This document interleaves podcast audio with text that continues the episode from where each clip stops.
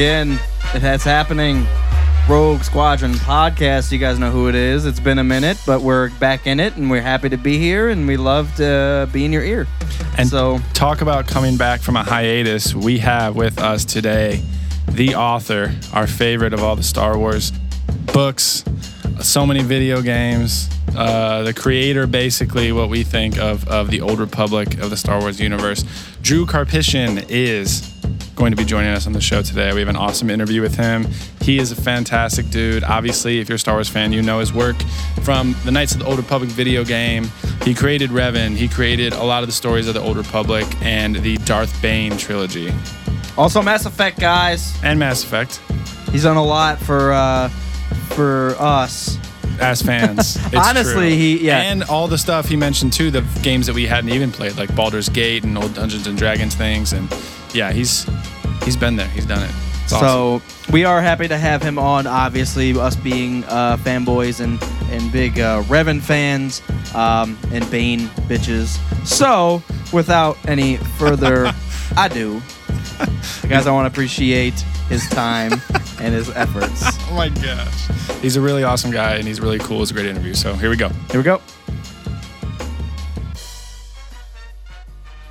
Awesome. Uh, well, yeah, let's let's dive right in. Uh, we have a bunch of questions that our uh, listeners tweeted us and they wanted to they wanted us to ask you. So we'll go through those. Obviously, we have questions of of our own. Um, right off the bat, I kind of want to know like how you got started writing. Like, what's your backstory? What did you do? Did you go to college for writing? Kind of how did you get started on all that stuff?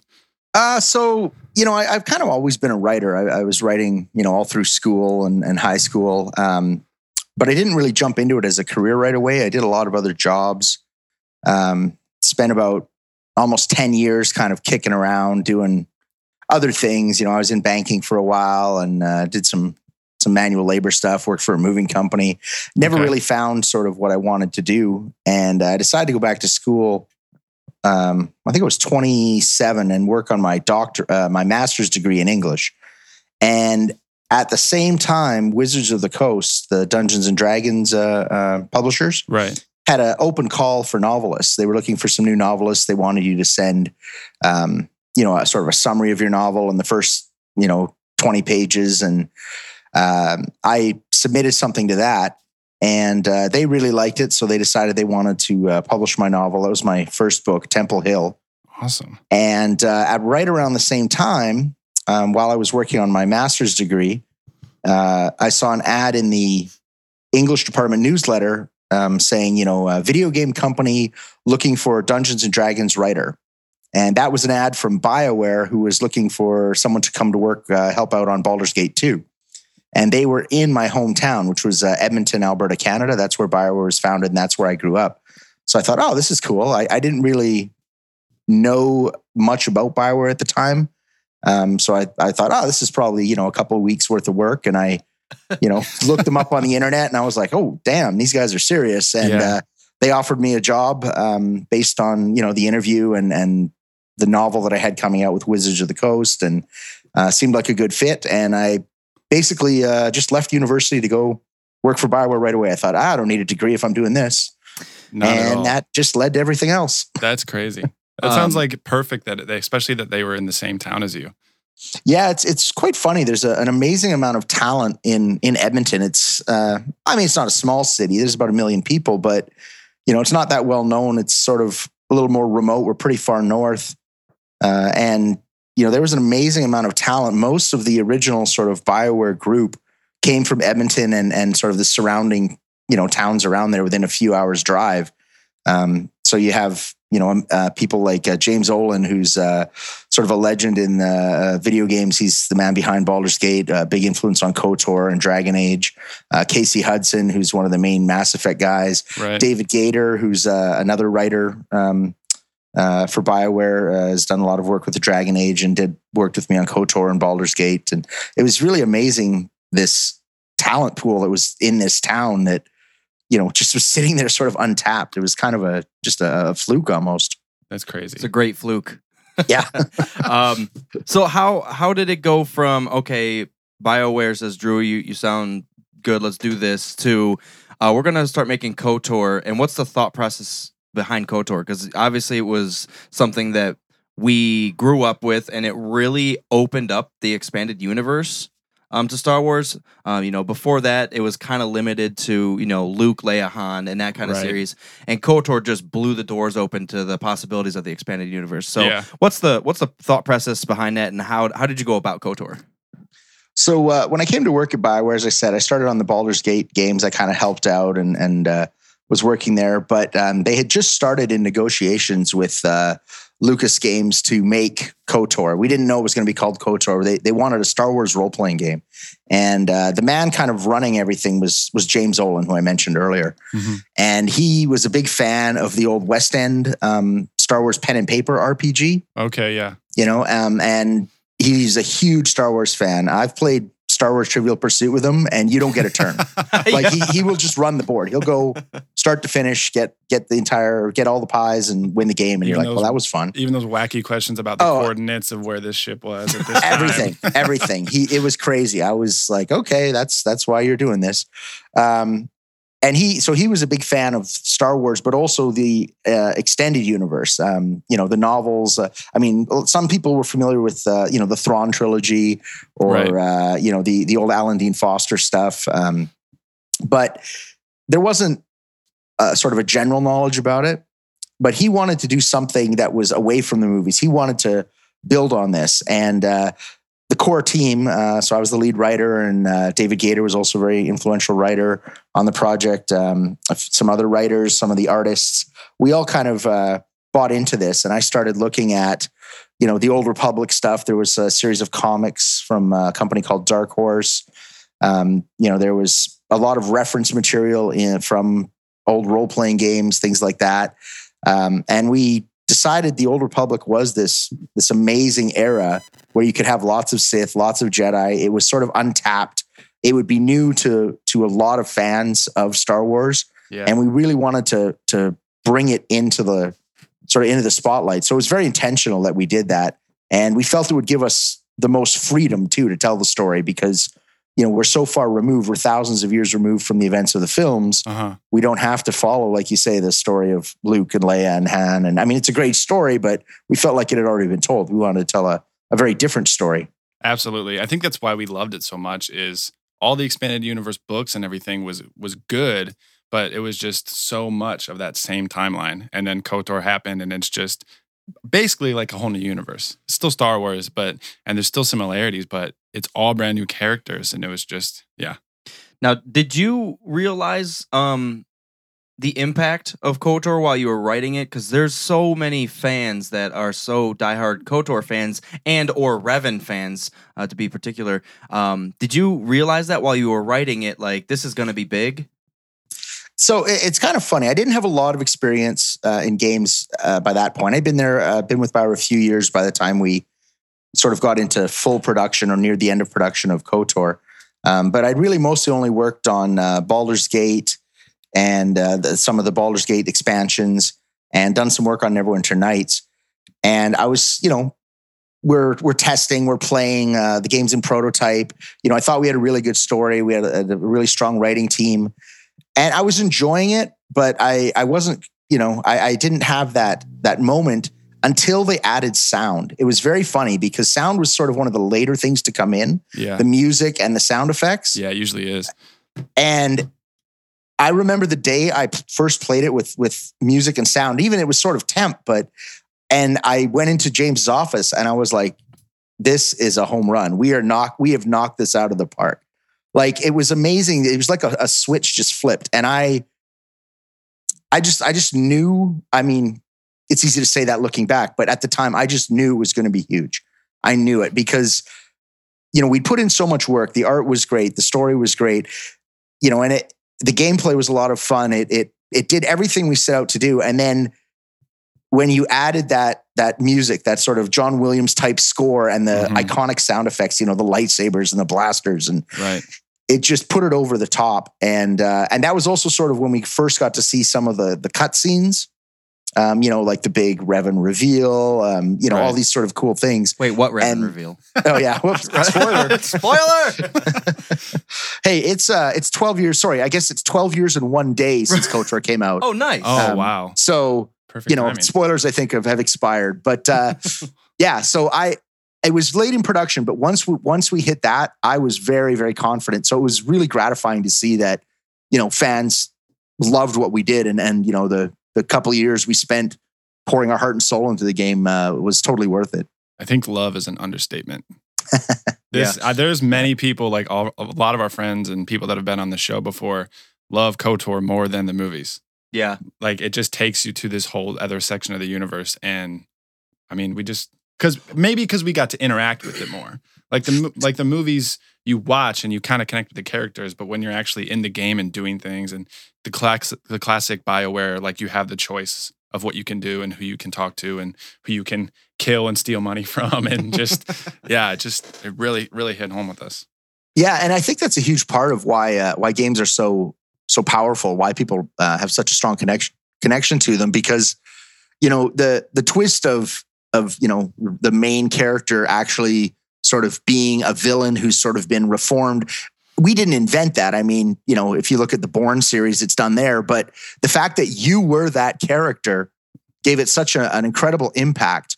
It really sort of you know put it to a whole other level. And I, I think you know that was one of the reasons people loved it because you know you'd been playing as Revan, you'd been sort of building up the character in your own style, and then to have them tell you this, it was it was just a, a- an absolute shock that forced you to reevaluate everything you'd done. Yeah, But you still could, you know, claim it as your own and put your own spin on it and take it in the direction you wanted. So, you know, it, it kind of gave the best of both worlds. I thought. yeah, And actually, it's interesting that you you were talking about um, once like the film score and the sounds were put in, and it, it really added that much more.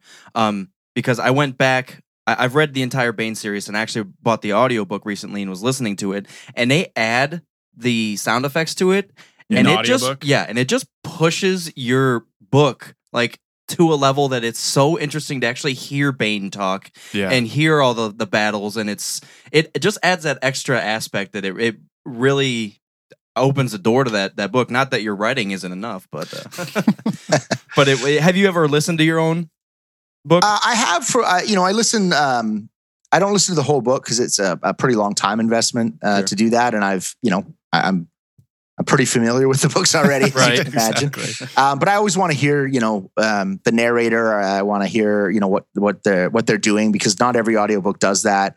Um, you know I want to hear how they're handling different character voices and things like that. Um, and you know I was quite happy with them. Uh, I thought they did a really good job. Um, you know it, it took a long while for the audiobooks to come out um, with the with the Bane series.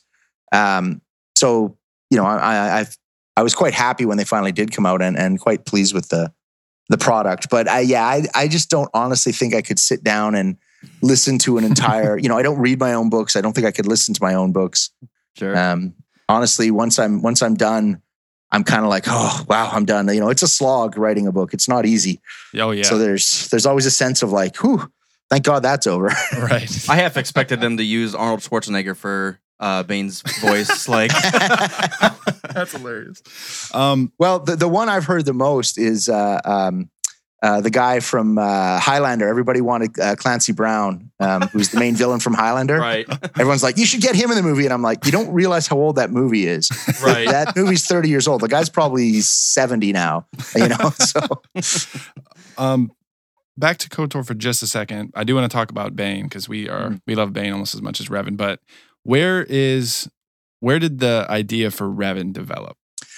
so it, I mean, it, the the twist idea was something that uh, uh, James and I kind of came up with. Um, he had a lot of influence over that, um, and then the the execution of it was something I spent a lot of time on.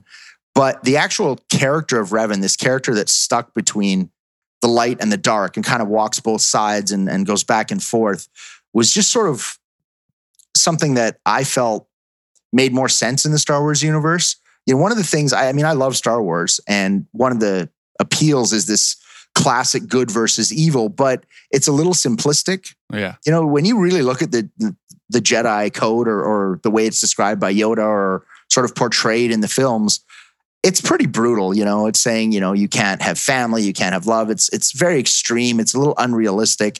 It's basically set up for people to just constantly fail. And it, it felt to me like that there was things in the dark side that were worth bringing out as well, which obviously I, I ran with that in the Bane series. And I was like, if I was a Jedi, I would pick and choose from both sides and, you know, walk the the middle path and Yeah. sort of so I think there was a little bit of the, you know, the the Mary Sue, Gary Stu. I was like, this is what I would do if I was a Jedi. Um, you know, but but luckily it worked out. It plays well in the in the themes of Star Wars and, you know, um, between me and the rest of the creative team and the rest of the writers, we were able to to make it not seem too uh, too childish. I think. No, it was. Do you, do you mean to make Revan as powerful as he is? Well, one of the things that's that's sort of happened with the character, because it was a video game. I mean, video games are all about you know building up your character, or at least RPGs. Yeah. And I, I, you know, you have to have constant battles, and you know, you end up fighting, you know, I don't know how many Sith lords you kill in the game. It's hundreds and hundreds, right? Yeah. Um, so I don't like to sort of take what happened in a video game and make that and say, you know, that's representative of the character. It's it's more about the gameplay.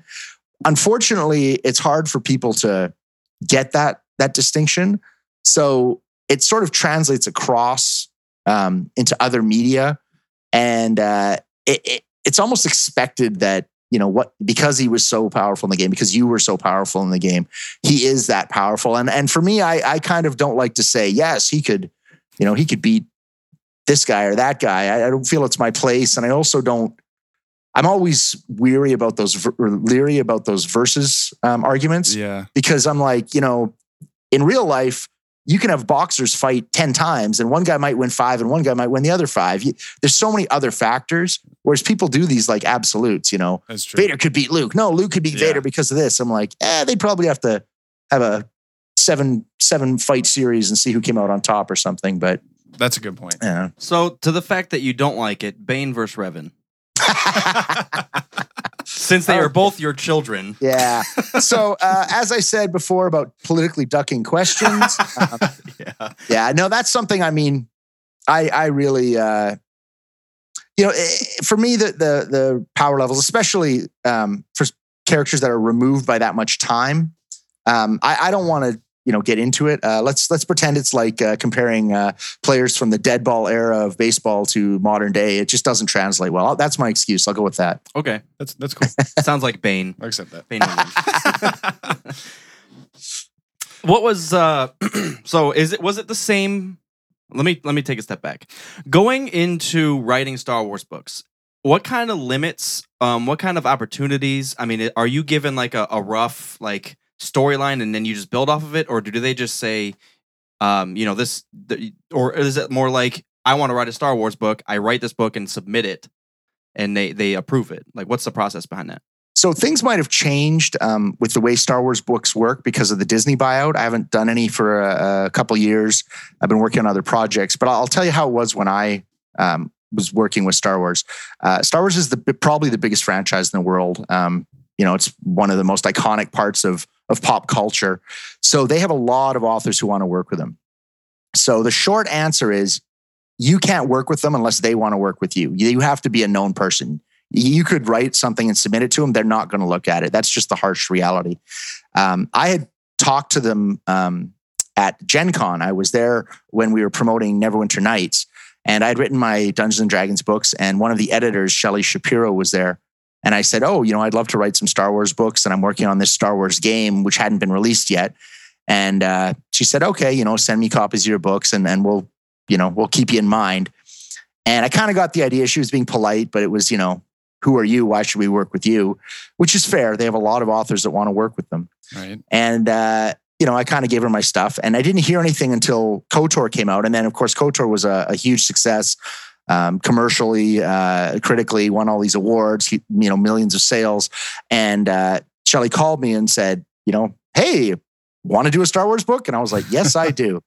So that was sort of my in. And I think it's really hard if you don't have an in like that. Like you need to be a published author with lots of credits and sort of a bit of a name or something to to sort of prove that you're worth their time. Um, and that's you know, that sounds harsh, but I, I mean, look at it from their side. They probably would have thousands of people sending them novels every week if they didn't do that. Right.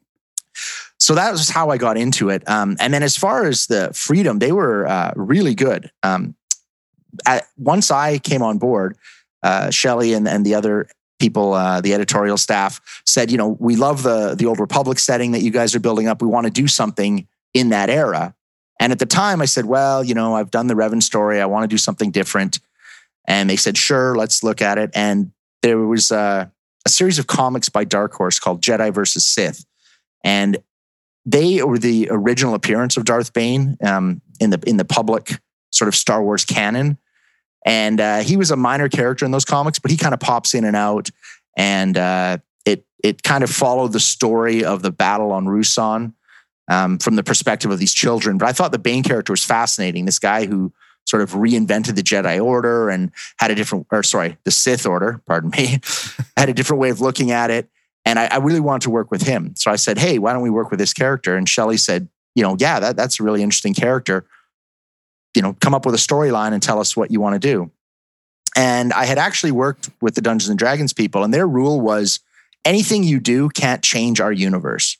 That was the Dungeons and Dragons rule. When you wrote a book, you basically had to maintain the status quo. So I sent them a first draft of the story that was, um, you know, kind of talked about Bane, but he wasn't the main character, and it was sort of looking at the war through uh, uh, the eyes of a, a Sith soldier because I felt like it was too big. And she was like, you know, why don't you just make Bane the main character? Why don't you go and write something that will, you know, fundamentally change the Star Wars universe? And I was like, really? Uh, that sounds great. So, um, That does sound. you know, we based on that, I kind of took the Bane character, uh, what was in the comics, which again is basically the, the last third of the first book is kind of drawn from source material from the comics. And then I said, well, where did this character come from? Uh, what would his origins be? You know, how did he join the Sith? You know, he's not just some crazy lunatic who says, I'm going to be evil. You know, that's not how people fall to the dark side right. um, you know, I had to come up with a way to make the dark side seem appealing, and I just ran with it, and it, it worked out really well. Um, perfect. um, I just love how where Bane comes from. I do like his backstory because, um, it, it like you said, people aren't just born and just like I want to murder and take over the the galaxy single handedly. Right. So I do like his backstory and in the process. Um, one big spoiler that I do want to ask. So at the Okay. end of the third book, does Mhm. Bane finish that uh, essence transfer? So I'm gonna give you my uh, my self-serving answer here. yeah. There is an answer. So when I wrote that, I didn't intend for it to be as ambiguous as it came out. I thought I was being very clear. Um, I understand why people can interpret it different ways, um, and I, I, I I blame people like M Night Shyamalan in that because everyone's always looking for like, here's what's said, but what's really being said. You know, what's the twist? It's Um, always a twist. but what I've done on my website, which is www.drewkarpyshyn.com, so it's just my name.com, very simple to find. If you go there, on the top, there's a bunch of headings. One is novels. Click on novels, and you'll see a short description of each novel, a little sort of my comments on it. And under the Dynasty of Evil, the third Darth Bane book, there's a link that says super secret spoiler. Click on that link, and I will tell you exactly what happened and why I did it and why I didn't think it would confuse people. But now that it did, I actually don't like to just say it out loud because some people like the ambiguity, some people like the uncertainty. Mhm. Um, so I want to just sort of leave it in that spoiler link. So anyone who really wants to know can come and find out that this is how I originally intended it. This is what my intent as the author was. Um, you know, whether we actually do more books down the road is still sort of up in the air. There's been talk about it, and you know, it's it's the potential's always there. And then it would become more clear because of how the books continue. But you know, I don't know if that's ever going to happen. So, um, you know, it's a question I get asked a lot, and uh, I would say just go to the drewkarpyshyn.com uh, novels, and then under Dynasty of Evil, click the super secret spoiler link, and you'll truth will be revealed. We got to pause this interview. I got to go click on that stuff Uh, right now.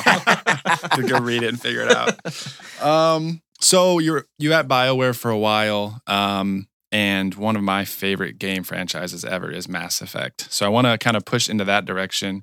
Um, after the ridiculous success of KOTOR, um, how long was it before you guys started developing Mass Effect? Or is that something that you kind of spearheaded, or was that more Casey Hudson and then you helped the writing, or what was your involvement and how did that start? So um, Casey was actually also a, a producer on um, Knights of the Old Republic. So I'd worked with him before. Okay. Um, he and James Ohlen were kind of two of the lead guys. Um, and then James went on to Dragon Age, and Casey decided he wanted to do uh, an original science fiction idea. Um, and a lot of the main team for Mass Effect was the KOTOR team. Um, I was the lead writer on both games. Uh, Derek Watts was the lead artist on both games. Casey was have uh, you know was kind of the project director for both both projects. Mhm. Um, you know, we had uh, a lot of the same programmers and designers. Uh, a man named Preston uh, Watamaniuk was you know one of the main designers for KOTOR, and he was the lead designer for Mass Effect. So it was a lot of that same KOTOR team. So we'd all worked together before. We worked well together. We knew each other. We got along well. We, you know, we we thought we had, you know, a pretty good track record. Um, so we sat down and started working on it pretty much as soon as uh, KOTOR was done. Um, you know, there were other things that that uh, you know I would kind of help out with. I, I helped out a bit with some Jade Empire stuff and some of the expansions for Neverwinter Nights, but we were slowly building up the uh, the universe of Mass Effect, and some of the core guys, um, the lead artist, the lead writer, lead designer, Casey, a couple other people, um, we all got together and spent almost a year sort of trying to decide what kind of science fiction universe we were going to have before we started any real production on the game Right. um, you know, we because there's a lot of things you have to decide. You know, is it near future, far future? What's the technology level?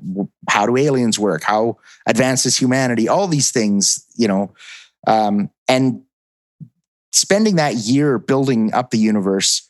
You know, we would uh, talk about some things, and I would write something up, and they would give me feedback, and we would kick more ideas around and slowly piece it together bit by bit and flesh it out. I think that's one of the reasons Mass Effect is so popular because we spent all that time putting in the groundwork, making this very believable and very interesting and very deep universe for players to experience. Yeah, it's incredibly detailed for I mean, I know you guys spent a lot of time on it, but comparatively, how long Star Wars has been around and how long Mass Effect has been around, and just how much detail there is in the universe, all the races, all the planets, especially in terms of the game, you can almost go wherever you want, which is, I mean, for a game on that scale, is just is just crazy. Um, um, so what when you when it comes to like the the nitty gritty details of how you design the ships and how you create um like how the how the ships work, how the technology works, how the aliens work, and their history. Is that something that you were directly involved with too?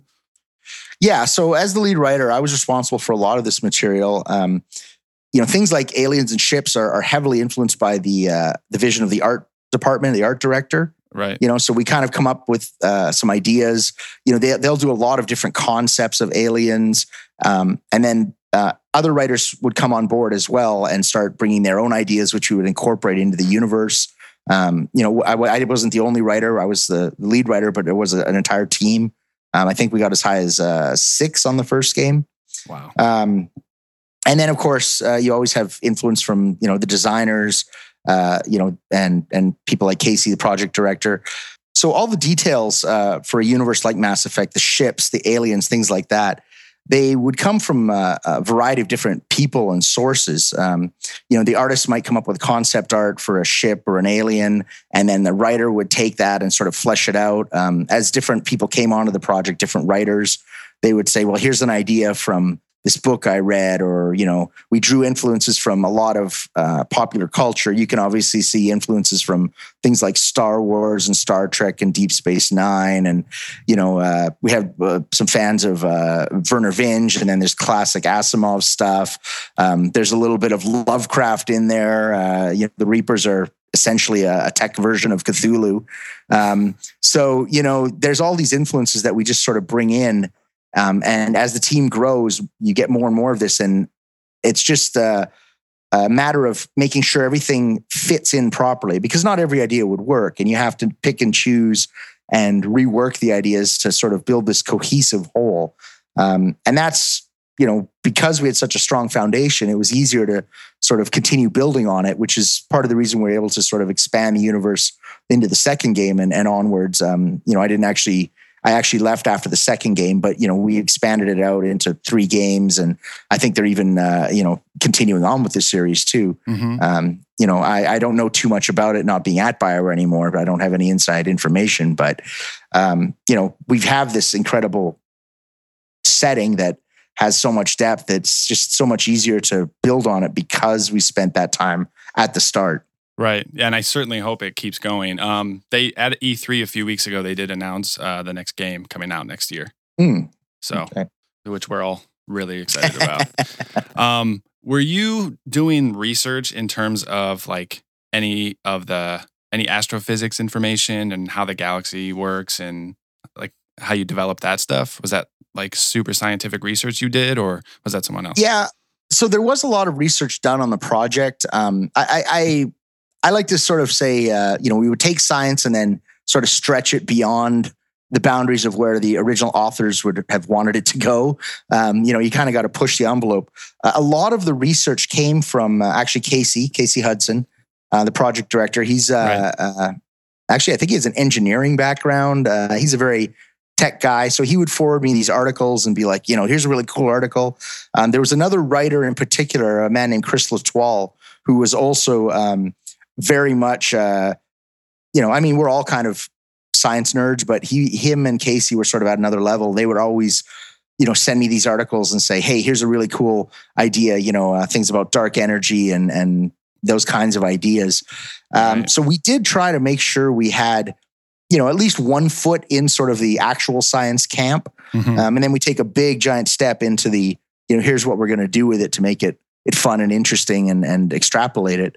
But it is kind of cool as as you know, I look I look at some of the stuff about you know the the more complicated astrophysics and and uh, you know going into things like quantum theory and string theory. And every once in a while i'll see not that i follow it closely but i'll see these articles and i'll be like hey that kind of sounds like something we were you know we sort of came up with in a very loosey goosey way and yeah. now scientists are are saying there might be some truth to it. We're awesome That know? is crazy. That's awesome um, and we just uh, saw Pluto for the first time the other day, right? Yeah, right. yeah, exactly. so we're, which we're in my mind is always going to be a planet. You know, I grew up with it as a planet, so really hits it home. um, so I want to talk about the Revan book. Okay. Uh, so we talked about how uh, it kind of uh, Revan's character got a, out of hand, where you know, like you said, him being in a game, he became so powerful and outrageous, and everyone loves him.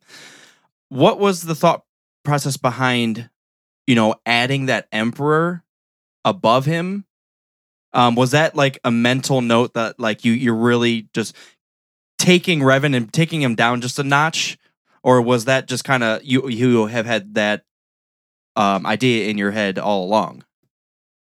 Uh, so the Revan novel actually, I mean, for a long time I resisted writing it because I, I didn't want to sort of say, here's my official, you know, version of Revan. Here's the canon version because I felt it would sort of invalidate a lot of players' choices. But as you know, uh, the Star Wars: The Old Republic online games sort of got into production, and as uh, Lucas and and the various powers that be sort of started pushing it forward, they said we want Revan in the game, and so we're going to pick a canon version. So at that point, I said, well, if that's going to happen, I want to be involved. That's that's sort of where I decided, okay, I, I will write the book gotcha. because I, I, had kind of fought against it uh, a little bit for for several years, but I decided if it's going to happen, I want to be involved so I can at least have some hand in it. Right. Um, the character of the Emperor figures very strongly in the the Old Republic online game. Um, he's sort of the I don't want to say he's the main villain because he doesn't make a lot of appearances, mm-hmm. but um, he is sort of the the leader of uh, uh, the forces of destruction. I guess let's let's call it that. Um, and that character had already been established by the writing team. I didn't start on uh, the Old Republic. I kind of came in after they had already started doing a lot of the work. So the point of writing the Revan novel, they wanted a, an Old Republic novel with Revan. They wanted Revan in the game. And I had to sort of explain how Revan shows up in the game, even though it's thousands of years after the setting of Revan. Um, and I had to sort of use this as a chance not to just explore Revan's character, which I did. Um, and I, you know, I want to sort of show people a little bit more about this version of Revan, which became the canon version. But I also wanted to sort of introduce the character of the Emperor and uh, the character of Lord Scourge, who, if you play the online game as the Jedi Knight class, which is the class I wrote, you actually can meet Lord Scourge and he can become a companion character for you. Um, so I wanted to sort of tie things into the game. So the book, I think it does stand on its own in some ways, but a lot of it is tied in with the game, especially the way the book ends. To sort of see how Revan's story continues, you have to play the game or go on like Wikipedia and and uh, you know read the the summarized version or something. But Right. the story doesn't end with the book, which I know some readers were a little bit disappointed with that, but uh, the kind of that was the justification for the book. So if it didn't end that way, it probably would have never been written. I don't know if this makes sense, but you know, that's the thing working in a Star Wars universe is, you know, I don't have complete creative control. Right. Um, it's not my universe. I didn't create it. Uh, they let me play around in it, but every once in a while, um, you know, they give me a lot of freedom. But every once in a while, there's certain little restrictions that come up where they say, you know, we need you to do this, or this has to happen, or you know, you can't do this. Uh, Little things that will pop up from now and then. And this, this was probably one of the biggest. Was we needed to get Revan where he was at the end of the book so that he could be there in the game. That makes sense. I think I think if anyone is upset at the book, it's not because of the writing at all. It's just because we are such diehard fanboys for Revan, and we were we we had we had this different vision in our head of what he was going to go up and end up doing. So I think that that's what it is. Mhm. Well, and I think if you you know if you follow the story in the game, um, you know what he did was actually pretty important. And then, you know they've they've taken the Revan character, and I think they've realized how popular they knew how popular he was, but I don't think they they really knew. You know, Yeah. um, so he was just kind of a very small part of the Star Wars, uh, uh, the Old Republic online game. But they've kind of been slowly building up um, his character because you know he had the, this little sort of side mission you could do, and he was there, he made the appearance in the game, and then they added him to a different expansion, and you know they, they're kind of building up more and more stuff with Revan, um, which you know they're kind of doing it because fans want to see more. So you know, Makes give the fans what they want, right? yeah. Right. You and you you said that you know the Star Wars universe isn't you know yours, but don't sell yourself short because you have written canon stories in the universe which are yours. Um, so I just want to put that out there because th- you You created a giant chunk of the universe. right you created Well- actually more of a chunk on the timeline than probably anyone. Yeah, and you know, for a long time, I was sort of the only author working in the Old Republic. They've they've branched out a little bit, but you know, I I do still feel a little bit like I'm the Old Republic guy, which you know I'm I'm very proud of that. Uh, I like being the Old Republic guy, and uh, you know, don't get me wrong, I'm I'm you know very very happy with the opportunity they gave me, and I, I really did love what I did with Star Wars, and, and I'm very proud of what I did with it. But uh, but you know, it is it is still well used to be George Lucas's, but now it's Disney's property. Mhm. So, um, you know, there's always little compromises you have to make. All the uh, Old Republic novels, um, they are tying into the to the storyline of the game. Is that correct? Uh, yeah, they are. Um, they might have had uh, one that came out maybe just recently, or is just about to come out. I, I the last year or so, I haven't been following too closely. That might not be tied in, but uh, most of the others were. You know, one of them was an introduction to one of the main uh, villain characters.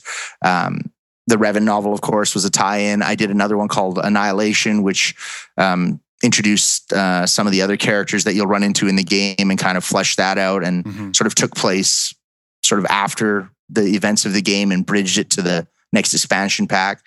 So um, they definitely are trying to do a bit of a tie-in um, to help flesh out the the game universe that they're building. Right. So I want to know: Do you already have your Kylo Ren lightsaber, and how excited are you for Episode Seven? I'm I'm pretty excited. Uh, uh, you know, I know there, I know there are some people who didn't like what uh, uh, J.J. Abrams did with the Star Wars reboot. I actually enjoyed those movies quite a bit. Star Trek. Um, yes, the Star Trek reboot, Okay.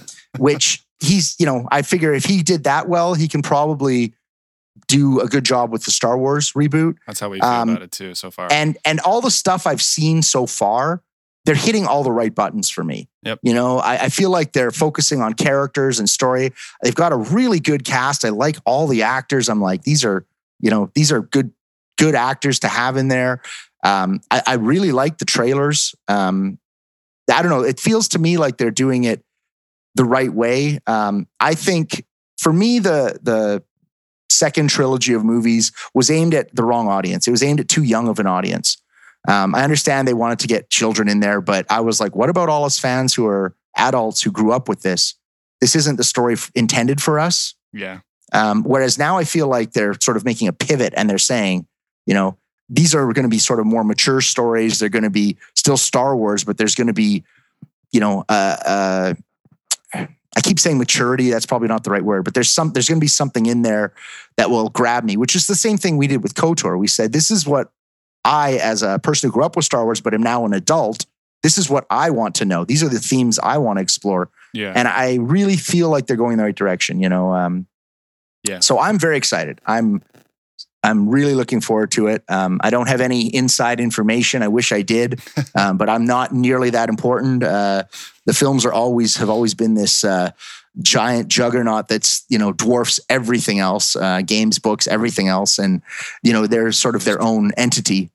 Yeah. Um, but yeah, I'm I'm looking forward to it. I think it's going to be awesome. I'm pretty excited. uh, I- know. going off of what you said, um, with the the prequels being more children oriented, um, I felt like the Dark Knight series was the exact same thing, where the '90s Batman movies were so children oriented, Mhm. and then these Dark Dark Knight series was so dark and realistic. Um, so that I that I did have that connection when I saw the trailers for Episode Seven. That um, you know this is going to be a little darker, a little more realistic, um, and with JJ behind everything, it I'm so excited for it. So Yeah, I'm I'm pretty pumped. Can I make a little? Can I take you on a little side short side story? Absolutely. When you mentioned the Dark Knight, Please. so uh, you're probably familiar with a, a man named Mark Hamill, yeah. um, the, the, the does the Joker voice there and, and did Luke Skywalker. Um, and I don't know if you know this, but in the Clone Wars series, they actually had a small appearance by Darth Bane in the very last episode, and they had Mark Hamill voice him. oh wow. is that this so- big spoiler on your website? Is that what's going on? the super no, no, no, no, no. but yeah, so the very last episode of the Clone Wars series, Yoda goes to Korriban, although they call it something different for reasons. We'll just leave it at that. Um, Yoda goes to Korriban and he encounters this spirit that may or may not actually be Darth Bane's spirit, but it's representative. You know, it's Darth Bane. They they kind of have a little little chat. Um, it's pretty brief, but it was pretty cool that Mark Hamill was the one who voiced it. So uh, you know, when I saw that, I was like, "Wow, that's awesome!" So Darth Bane is Luke Skywalker. Is that, is that what you're saying? Spoiler: Who in in turn is now Kylo Ren. So we we figured it out. It's Revan. There It's you go. Revan. Um, with uh, with Bane in mind, I just thought of something else I wanted to ask. Um, so Yoda mentions the rule of two in episode one. Um, is that something that you heard and you wanted to turn it into more of a thing and put it in the in the Revan and, and the Bane storylines? How did that happen? So it had actually been something. So when when you start writing for Star Wars, you get well, you used to get a, a disc called the Holocron, which had all this information on it, That's and awesome. uh, you know now it's all sort of online, um, and a lot of it's on Wookieepedia because uh, if people aren't familiar with that site and you're a Star Wars fan, it's a great site. Um, it's basically Wikipedia, but just for Star Wars. It's a Star Wars wiki. Oh, we've used it Um, for many arguments. So yeah, it's it's a great site. I love it. But um, I, don't remember what I was kicking around looking stuff, and there had been mention of this rule of two, um, in like early drafts of scripts from like way back in the day, and you know, um, it was something that was sort of there, and I think it had even been sort of put out in the West End Games material. So it was sort of there in in various forms in the expanded universe, but hadn't really been expanded on. So, um, you know, when they brought it out in the in uh, yeah, was it Phantom Menace that he mentioned it? I believe so, yeah. I heard it. I think you're right. I think you're right. Um, when they mentioned it, I was like, okay, you know, now at least it's sort of more public. I'm going to run with it. And, uh, you know, there was already stuff, the groundwork was there, and I had to sort of pick up the pieces and put them together and flesh them out. Um, and then come up with why, because people are like, you know, when, when you first say it, people are like, well, that's dumb. Why, why, if two are good, 100 is better. And I'm like, well, in a simple terms, yeah, but if you look at it in a more complex way, there's got to be a reason that they did this. And that sort of came out with Bane's whole philosophy. And, and again, that tied in with the, the comics that uh, Dark Horse had done too. Yeah, it definitely works so well with the the like the true essence of the Sith. Um, you know, it just works so well with it. So I'm glad you took it and just ran with it because it makes so, so much sense. Yeah. Um, I think that might be another appeal for the the old Republic was just the fact that there were hundreds of Sith and hundreds of Jedi. Where you know where we all re- originally came from, it was just Darth Vader basically running around choking rebels. Well, especially Right. the original trilogy, there is almost no Jedi really. Obi Wan, Yeah. you know he and Yoda. Yoda doesn't even have a lightsaber. He teaches Luke. Luke doesn't use it that often. He just cooks beans. That's, that's all we know. Yoda's stealing flashlights. And that's all stealing have. flashlights. Yeah. Um, so uh, another thing I wanted to ask is outside of Star Wars, what is maybe your favorite series, or or, or what what do you do outside of Star Wars? Oh, wow. Good question. Um, I, you know, I'm really into a lot of fantasy. Um, uh, I've, I'm obviously, you know, a fan of Game of Thrones. Um, read most of the books. I haven't read the last one. I, I think honestly, I'm going to wait for the books to finish before I keep reading now. Although I, I finally started watching the TV series. I'm only one season in, but uh, I kind of held off on it because I was reading the books. But now I've decided that I've heard the series is going to end before the books. So I'm really into fantasy. Um, huge fan of Stephen King um, and various horror. Um, I do a lot of fantasy and horror in my own writing.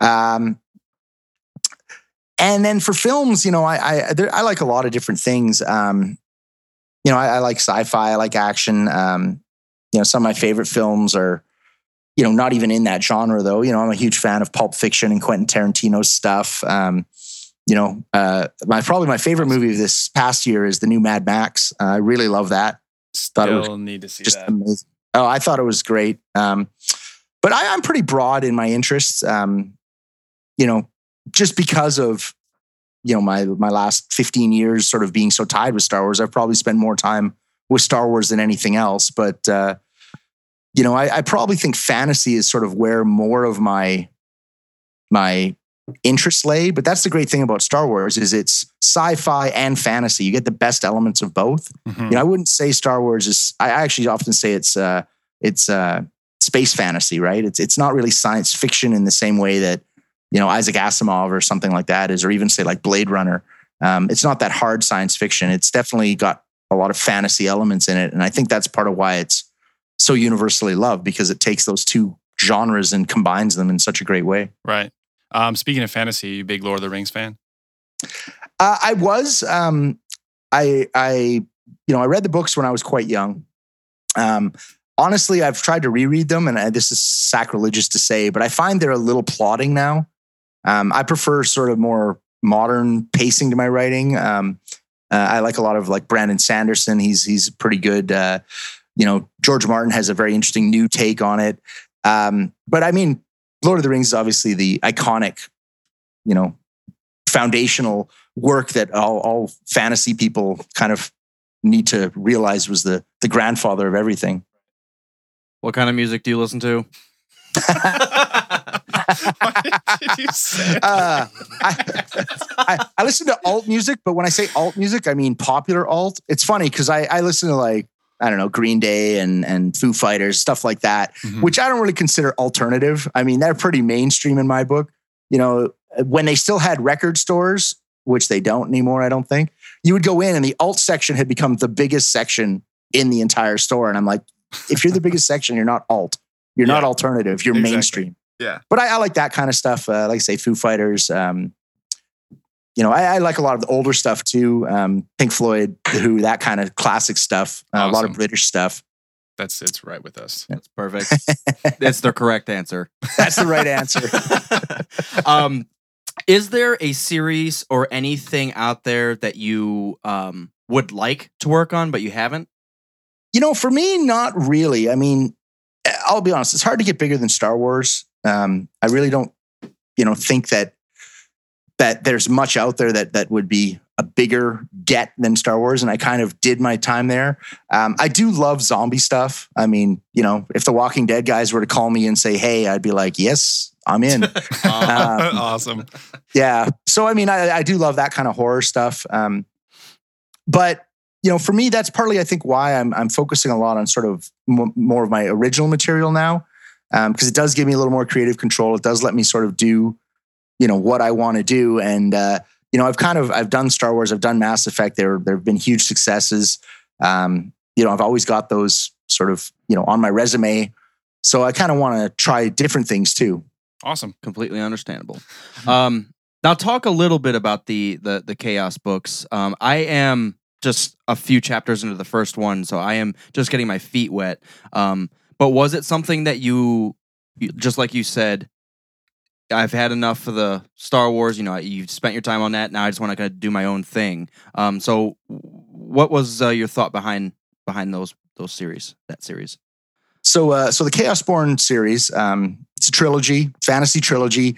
Uh, it's basically inspired by you know Lord of the Rings and uh, all the old Terry Brooks sort of Shannara novels. A um, little bit of the Dragonlance influence in there. Uh, David Eddings Belgariad, all the books I read growing up that I loved. Mm-hmm. Um, this is sort of my tribute to them. So it's a classic sword and sorcery fantasy series. Um, you know, it has some influences of sort of more modern fantasy, things like the uh, George Martin, you know, lots of different characters, the jump around point of view quite a bit, which you're probably finding if you're in the first few chapters. Yeah. Uh, it does, it, it can be a little overwhelming, but, uh, you know, I figured readers are, I, I, give readers enough credit to, to sort through it. Um, you know, I, uh, I, I do like these sort of, uh, darker morality, um, a little less clear on who's the good and who's the evil. But I also like to bring in iconic elements of, of fantasy, you know, the the magic and the the ancient evil that's awakening. Um, and I basically just wanted to tell the story that sort of I've, you know, sort of had kicking around in my head for years. Um, so the first book, Children of Fire, came out a couple years ago. Uh, second book, Scorched Earth, came out last year, and the third book is coming out in October. Uh, it's called Chaos Unleashed, and that's the end. I wanted to make sure it was a a finite trilogy. I have planned. I had planned it out, start to finish. It's not going to suddenly become four books or five books or seven books. you know, um, people aren't going to be waiting twenty years. We're not going to name names, but uh, you know, I I do feel a little bit like as an author, I I if I start a story, I owe it to you to finish it. Um, so that's why I I said, you know, it's going to be a trilogy, and you know, it's now finished. The, the third book is is in the final stages of, of publication now. You know, we're just doing editing and things like that. Um, but I think you know, if, if people are fans of fantasy, uh, fans of my writing, you know, if you like uh, the George Martin or you know the the Tolkien um, type of story, I think you should pick it up. Uh, you know, it's it's a good series. Um, the third book does come out in October, and I think when it comes out, they're actually going to be releasing all three books as sort of a collection um, which I'm hoping will then, you know, some people don't want to read a series until it's finished because of, again, we won't name names, but it's become frustrating for some people. Um, we just don't want the uh, dude uh, yeah. to pass away before he finishes the books. Well, That's this is this was about. it. I mean, I, don't know if you ever read the Wheel of Time books, but you know, unfortunately, uh, Robert Jordan did pass away. You know, he got a serious illness, and uh, he had to pass on the story to uh, another author, Brandon Sanderson, who at least at least he's a very capable author in his own right. But mm-hmm. you know, it's kind of sad that you don't get to hear the the story told in the way the original author wanted to tell it to you. Right. So how does Revan fit into these chaos books? that's what everyone that's wants all. to know. That's awesome. no, no, no, no, no. Um, I'd like to go through a few questions from uh, some of our fans left, if that's cool. Yeah, sure. Um, our buddy Lord Kerner wants to know where the alien languages came up, um, came from in KOTOR, and if you had any involvement in developing the iconic words such as Kepuna. so that was um, a, a, little bit of mix of our sound department and uh, some stuff we got from Lucas Games. Uh, they gave us sort of some stock alien footage sounds. Um, I didn't have any hand in developing that. Uh, the only thing I did was when they first gave it to us, you know, they had a, a, a weird thing set up where the length of the line in English would determine how long the alien speaker would talk. Mhm. So they would basically look at how how many characters. And uh, I'll tell you, listening to some of that stuff was painful. So I said, cut everything in half. So if you don't like listening to the alien dialogue, there's a couple in particular that are are really hard on the ears. Um, be thankful that I made them cut it in half because they would have lasted twice as long if I hadn't put my foot down there. It's it really uh, makes it feel like Star Wars that the fact that they're in there and they didn't make everyone speak uh, basic, which is which is cool. But yeah, it can get a little overwhelming, especially the Ithorians. Whenever you Yeah, talk to an they- they were- Ithorian, they, blow up your house. The bass just like shakes everything. I love it. Yeah. Well, and one of the other reasons we did that, which is kind of funny, is it actually saved us a lot of money because we didn't have to hire voice actors to do it because it's all sort of remixed stock, Gotcha. not footage, but sound files, right? right. Um, so, you know, once you had a certain number, you were good.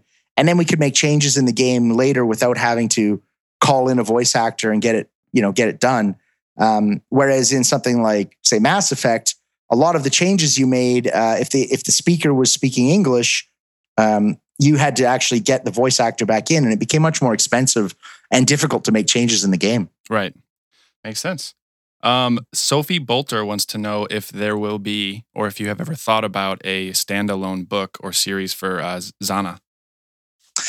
So, uh, yeah, I've thought about stuff. Um, you know, uh, the Bane and Zannah story, even if you read the spoiler, um, you'll see that there's still potential for, uh, you know, the, the Sith lineage to go on. I mean, I, I've really thought about, uh, about coming back to those characters. Um, so I, I've thought about it. Uh, I don't know if it's going to happen. As I said, with Disney taking over, the, the book stuff is, kind of shifted a little bit right now. I think they're really focused on the, the next movie, um, sort of the re the reboot, Uh-huh. which I think they should be. I mean, that's the key, right? That has to be awesome, and I hope it is. Yeah. And uh, once that comes out, I'm I'm hoping they're going to sort of open up the books a little bit more because they've really dialed them back a little bit right now. Um, and hopefully, I'll get a chance to uh, you know continue Bane and and Zannah's saga and see where it goes. I am glad that they're um, pumping out more content though, because when when we heard the initial announcement that Disney bought it, people were worried, and then when we heard that they were uncanonizing so much stuff, everyone freaked out, and we didn't think there was going to be anything new. But now they're taking this time to um, lay a foundation for what the movies are going to be. Like they have all Yeah. these books coming out that are supposed to relate to the movies, and especially the uh, content that they're going to put in uh, the Battlefront game when that comes out too. It's all going to tie Right. in. So And I will say, uh, and I, I'm terrible. I should remember the name. Alex Freed, uh, who wrote the novel, uh, the Battlefront novel tie-in, Mhm. uh, was the lead writer on Star Wars: The Old Republic. I worked with him at Bioware.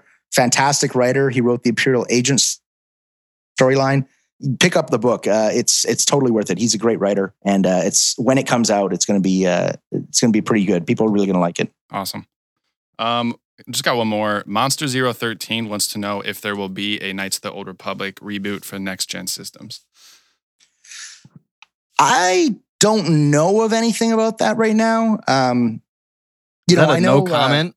well, no, no, it's it's um. Here's the thing. I I would have. I imagine at some point there will be. It's it's just so popular. It doesn't make sense to me not to, in some way, do it right. Like you know, whether it's for mobile or whether it's for new gen systems or or what.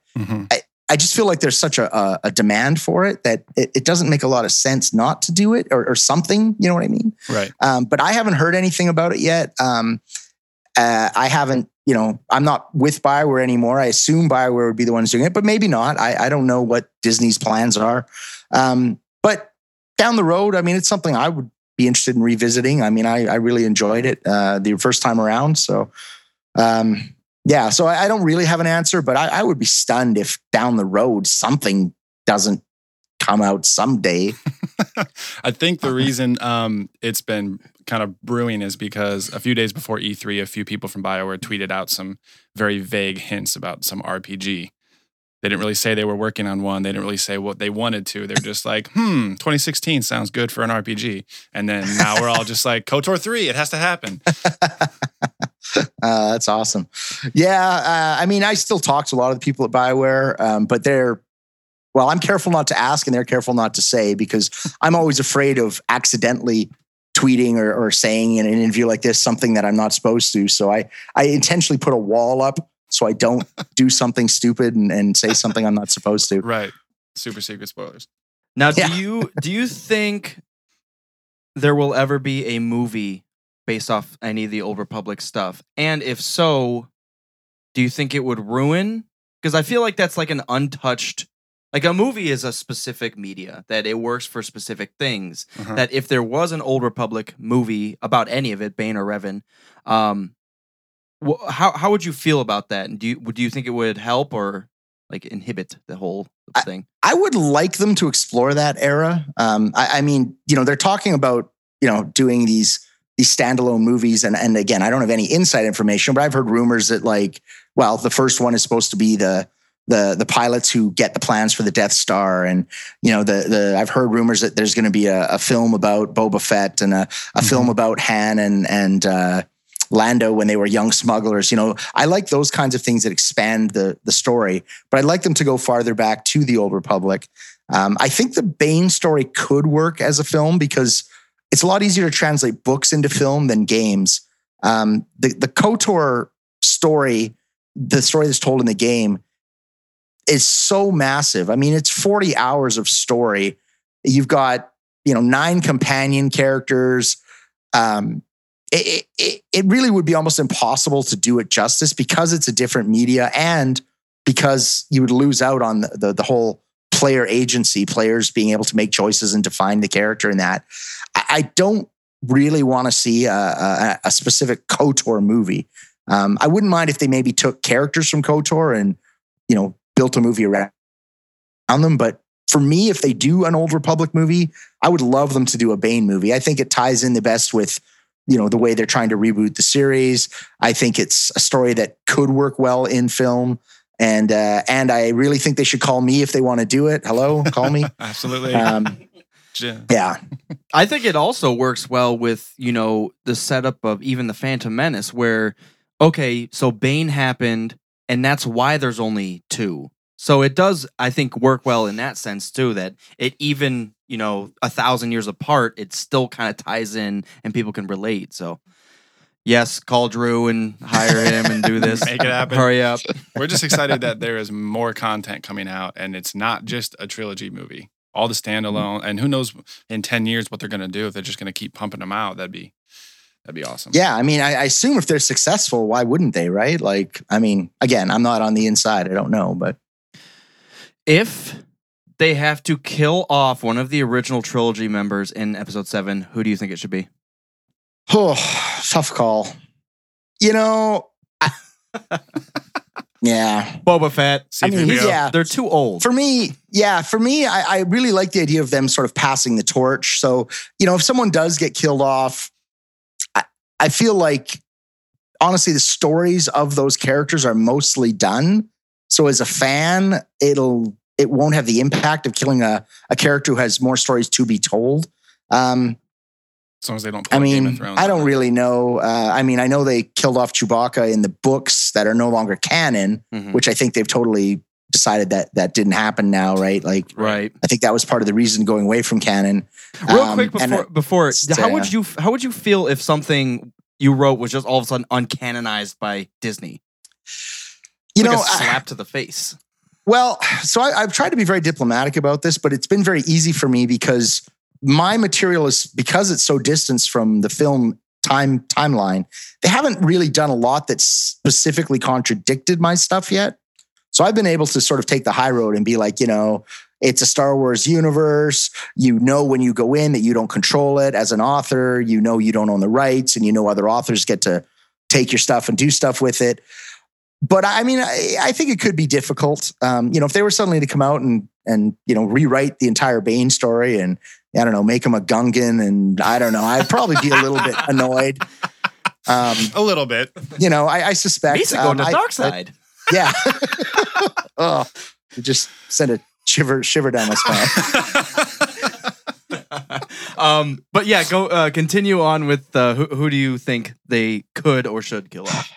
Well, I mean, just because I know he's so tired of the movies, I think they'll probably kill off Harrison Ford, if anyone, just to, you know, have to stop dealing with him. I mean, I heard about the argument about the earring and everything. And so I'm like, they're probably like, hey, we're done. We're done, Harrison.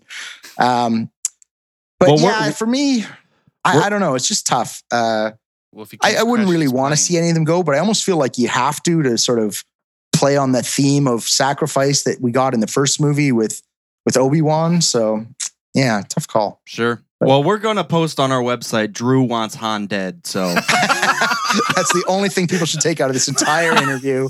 Well, if he keeps crashing his True- Falcon into the true golf demands. courses, he might not have a choice. I know. well, uh, we do appreciate your time. Um, I think that's it for uh, all of our questions. I'm sure right after we hang up, I'm going to be like, "What the hell? Why didn't I ask this?" but uh, obviously, we appreciate your time. We appreciate all you've done um, for the Star Wars universe. So, um, props to you. And it really, we you know, we were huge Star Wars fans, but when we walked into KOTOR, it really did open up a door to like what could be in the Star Wars yeah, it universe. jump So, started everything. um, so yeah, thank you for that. Um, obviously, our listeners are happy for us because we are talking, talking, and communicating. Um, but Good yes, words. good, good for words. Uh, Um, Is there is there anything else that you want? Uh, did you wanted to plug or you wanted to mention or any questions you have for Um, us or anything? You know, I, I mean, we've talked about the the Chaos Born series. Um, like I say, hopefully people will check it out. Children of Fire is the first book. Definitely start there. I have a little book of short stories if you want to look at something a little smaller, uh, not as much of a time investment. It's 10 short stories. It just recently came out. It's called A Minor Malevolent Spirit. Um, it's a mix of fantasy, horror, a little bit of sci fi. And uh, you can get it off of Amazon. It's on uh, Kindle and it's also in print if you want to order it. Um, it's a good introduction to sort of my writing style and and uh, the kind of stories I like to tell. Um, and obviously, I'd love people check out my website, drewkarpyshyn.com, or follow me on Twitter, Drew Karpyshyn. what's the worst pronunciation of your last name you've ever heard? Oh, I mean, I can't even, I can't even begin to do it. The thing I always tell people to, to remember is uh, it rhymes with suspicion. Drew Karpyshyn, under suspicion, the fishing musician. It's got a condition. nice. You know, Are you there's all sorts me? of little Let's mnem- do this. mnemonics. there you go. He's our, our Star Wars rapper. There you go. Figured Done. it out. I I have heard. I don't know, Should I say it? Drew, Lay it on me. Drew Carpathian. Carpathian. Carpathian. I've heard that one a few times. Um, uh, the ones I don't like are when they mix up the R and the A and they get like crapician. I'm like, really? Drew Partition. was, was that necessary? Awesome. Well, uh, Drew Cartipchin, uh, we appreciate everything you've done. Um, and uh, we thank you for being on uh, our, our podcast and everything. Um, and good luck to you in the future. Um, any, any like large, so after chaos, what, what, what's kind of the plan? Yeah. What's next on your on your? I don't know. I've got a couple different things I'm kicking around right now. Um, I've got my agent kind of putting some feelers out, and uh, I'm going to see. So uh, hopefully, uh, by the fall, I'll kind of know, and I'll be able to announce some stuff. Um, but I can't really say too much right now. Um, but hopefully, it'll be something people are, uh, are excited about. No hints to uh, whether it's going to be like novels or video game or anything like that. I- I'm definitely going to be doing more novels. Um, video games is, uh, you know, something I may or may not get back into. Um, but uh, the novels are so much easier to do because I can do them by myself. Video games, I got to find the right mix of team and project. So uh, video games is a maybe. The novels for sure, and uh, nothing in the realm of film or anything yet. But that's mostly because nobody's called me and offered me anything. I would d- jump at anything like that. Well, So if you're eight, listening, if you're a billionaire producer listening, just uh, you know, give me a call. episode eight's coming out eventually. So right. Yeah. awesome. Well, thanks again, Drew. It was really great talking to you. Thanks, guys. I really Very enjoyed it. Awesome. So that was uh, Drew Karpyshyn, obviously, I- and uh, Can't even believe that that just happened. Really. yeah, so it's a really cool guy. Um, yeah, Hopefully, I mean, we answered some of your questions. I know a lot of you guys that listen regularly uh, dropped a few questions that you wanted answered, so we try to throw a few of those in there. But in general, man, he ooh, yeah, they, basically outside of George Lucas, I look at uh, Drew as probably the most um, provider of stories. the most provider. That's great. That's a great way. Thanks, thanks Drew. The most provisioned no, he he has done uh, probably mo- the more. supplier of awesome storylines. Yes, the, he's done more stories than probably most other people. Yeah. Yeah. He's de- yeah. He's definitely there. So And all the video game work too. I can't stress that enough. Like, did, I didn't even realize how much he did when he was at Bioware that I didn't even play. right, It's just like crazy. yeah, And of so- course, as you heard, he does have his own projects. He's been he hasn't been working on any Star Wars stuff lately, so definitely if you love Bane, if you love Revan, throw Drew some some support and check out some of his uh, some of his personal projects. And or if you haven't read the Bane series or the Revan book, go pick that shit up. It is great to read. If you've heard the show, you've heard us rave about it, and you better have read it by now. Raven about it. Revan about that shit. So, So, all right, yep. So thanks again to Drew. Check him out. Uh, website is drewkarpyshyn.com. Just his name and his uh, Twitter handles at Drew Karpyshyn. Just follow him and stay up to date with what he's doing. Yep, go check them out. And obviously, we appreciate you guys sticking in with us and uh, look forward to production of more podcasts. Stay tuned, guys. Peace.